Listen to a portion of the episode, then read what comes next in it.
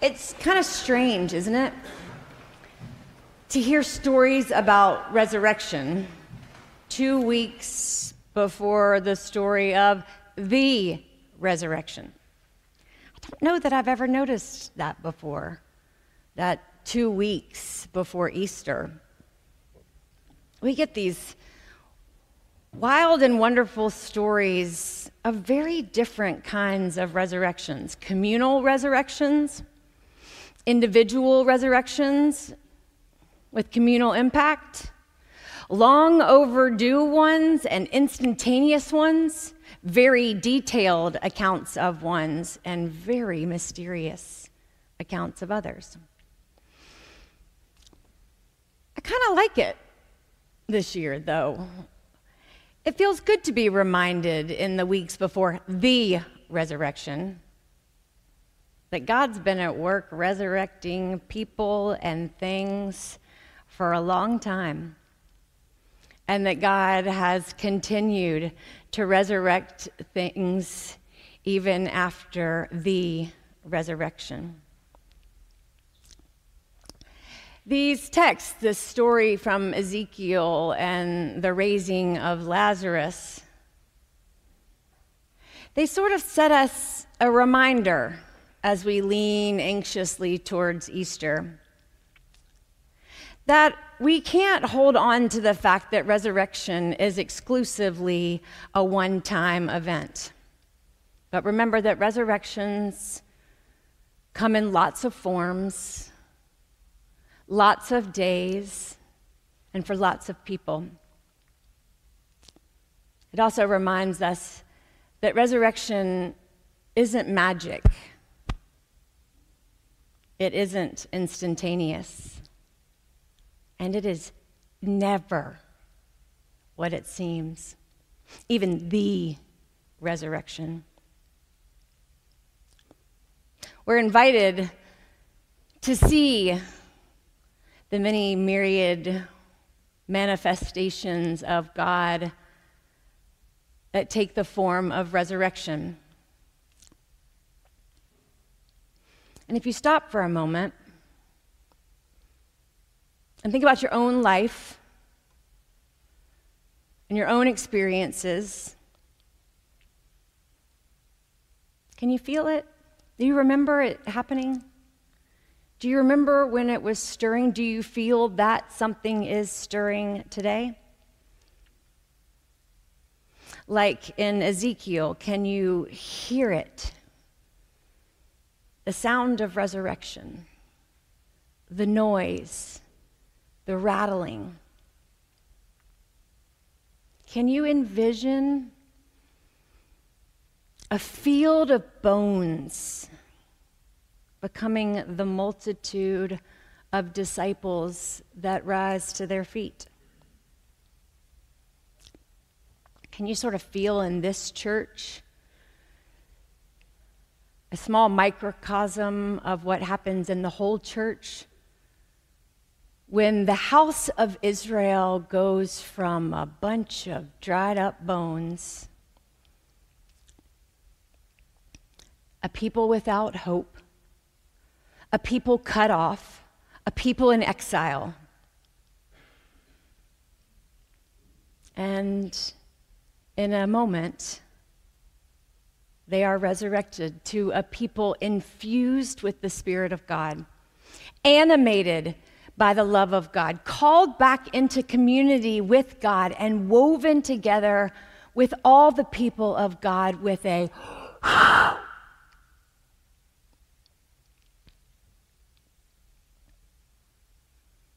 Is it just an old story? Or is it maybe our story? Mortal, can you believe that things that are dead can be brought back to life? That people who are lost can be found? That communities that are broken can be reunited? That things that seem beyond repair can actually experience new life? Mortal, do you believe that when God's Spirit is put within things, new life emerges? hope returns, things are made new? Do you believe that when God infused people walk the earth, things can be transformed?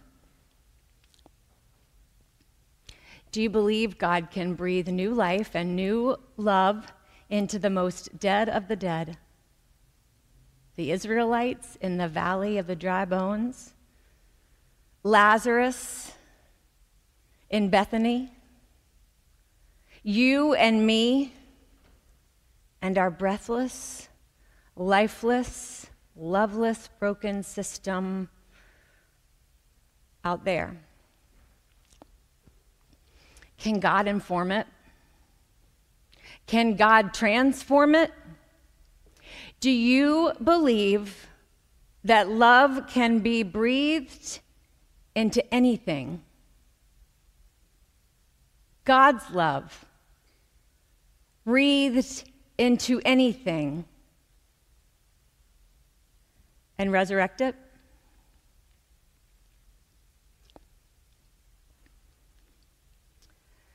Do you believe in the resurrection, the anchor for all resurrections? And do you know it's not magic? Do you know it's not quick fixes? Do you know resurrection is not ever what it seems, even the big one? take this story from Ezekiel. It's kind of like a pick waiting for a Pixar redo. Or the rising, the raising of Lazarus. Do you see how multidimensional it is? How multifaceted it is?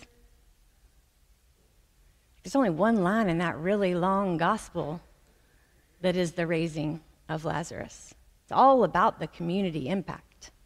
They are fabulous stories, rich in detail and deep in meaning, with so much to teach us. But we have to be careful when looking for little resurrections because resurrections aren't always as dramatic or as instant or as visible as these two. They're meant to be a reminder to us that resurrections come in all shapes and sizes. They happen all throughout time and in our time.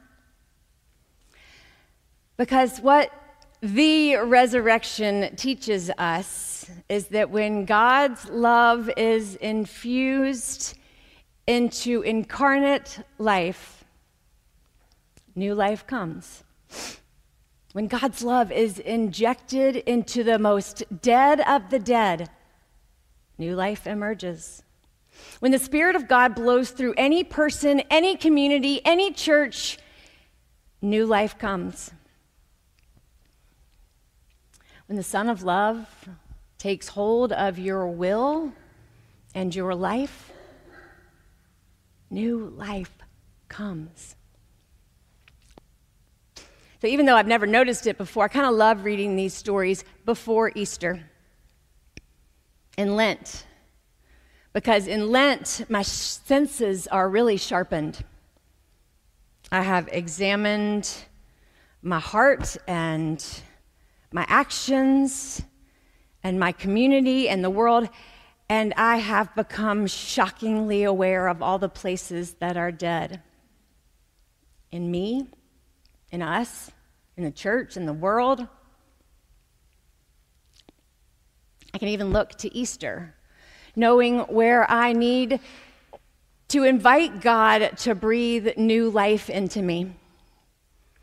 And I can see those prophets pointing to valleys that I have long ignored. Lent and our Lent and the Lenten practices are intended to help us look around, to see where we are deficient and ask God to infuse us with life, to recognize all the things that are dead and dying around us and ask God to breathe life into them. We get to work during Lent saying prayers and abstaining from things and doing acts of penance so that we can practice resurrection on those days before Easter. I think we should read the Ash Wednesday liturgy on a daily basis because whatever your practice, you get a sense of where you hope to go. For a couple of years, I've been doing some work that I decided to expand during Lent this year. For two and a half years, I've been walking together with the people of St. Anselm's to examine my identity as a white person. I've been reading and studying the history of race and racism in this country and in our church. They've been this really incredible, intentional group to help me recognize the waters of racism in which we all swim. And I've spent a great deal of time thinking about what is God is calling me to do in this moment of my own racial awakening, racial reckoning. Long overdue. So for Lent, I talked with my group about what I hope to do, and they encouraged me, not on the reading or the studying, but on a prayer practice inviting God to transform me. So I've been praying for like five weeks now that God would create and make in me a new and contrite heart. That through constant examination and repentance, worthily lamenting the sin of racism, and acknowledging my wretchedness, I'd have a better chance to come to new life come Easter. I now know that it will likely be my final Easter when I finally get this awareness. They encouraged me, and with some faithful leaders of this congregation to embark on a study of Stephanie Spellers' book, The Church Cracked Open Disruption, Decline, and New Hope in the Beloved Community. Using the book and the reader's guide, we have done some honest and serious self examination of our racist tendencies. We've looked at the church's complicity in the history of racism and oppression and the systems of race, racism that are still fully in place today, even in the church. And how this beloved community God designed has become a valley of dry bones. I've spent some time praying for forgiveness and repenting of the sins that I've done, as well as the sins that have been done on my behalf and to my great benefit. For five weeks, I've been looking at my actions to see if they reflect the God I worship and the faith that I profess. And by prayer and fasting and self denial, by reading and meditating on God's holy word, I've seen things about myself and my church that, frankly, horrify me. But more importantly, I am starting to see how the only way out of this death dealing, racialized world we live in is to have God grab up that bag of bones and breathe new life into it. Just like the Israelites in the valley, it is communal resurrection. All rise when one rises. Just like Lazarus, it's a literal resurrection we need of something that has been dead so long it stinks and that impacts the whole of the community. I learned that my true self, our true selves, our beloved selves, they're in exile. They're in exile in a land far, far away with a wall of hatred and bigotry blocking us from entrance into that kingdom of love and light. So actually, I sort of like being reminded today the story of the valley of dry bones, where God does not leave them dry bones. God breathes into these bones and covers them with skin and places flesh on them. God revives this community in exile. And they become alive again. This is the kind of restoration I long for. This is what I'm trusting in God's power of love to do. This is why I lie in bed in the morning and can have a vision of people of all color being given fullness of life, communities that are despairing being animated again. This is why I think about a vision of white people being lifted out of their history of violence and liberated from their guilt. This vision that I have is of all God's people being given their lives back with a sort of mutual dependence built through better community, through divine action, and through your own personal valuation and communal self worth. That's, that's part of the vision of beloved community. And since I know that resurrection isn't magic and it isn't quick and it's never what it seems, I do my work and trust that God will do God's.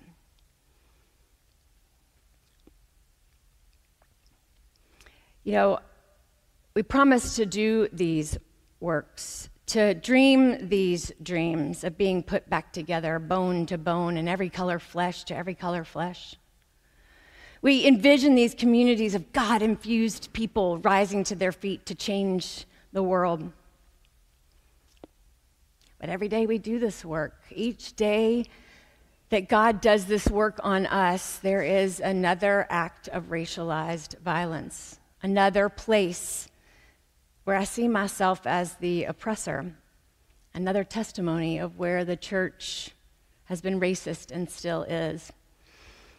And so we had this two weeks of waiting. I love it. Waiting like watchmen wait for the morning with a little bit of fear, with a lot of anticipation, with certainty that the day will come when God takes over my bag of bones breathes life into me, into you, into us, and we rise up and stand on our feet and build a new community of love. I wait and hope because I know, just as you know, that God, that things break and God puts them back together. Things become divided and God unites them. Things are empty and God fills them up and things die. And God brings them back to life. You've seen it, you know it, you believe it.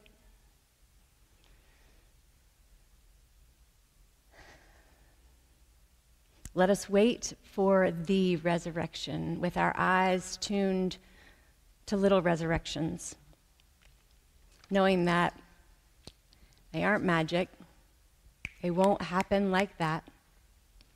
And they certainly won't be what you think. Amen.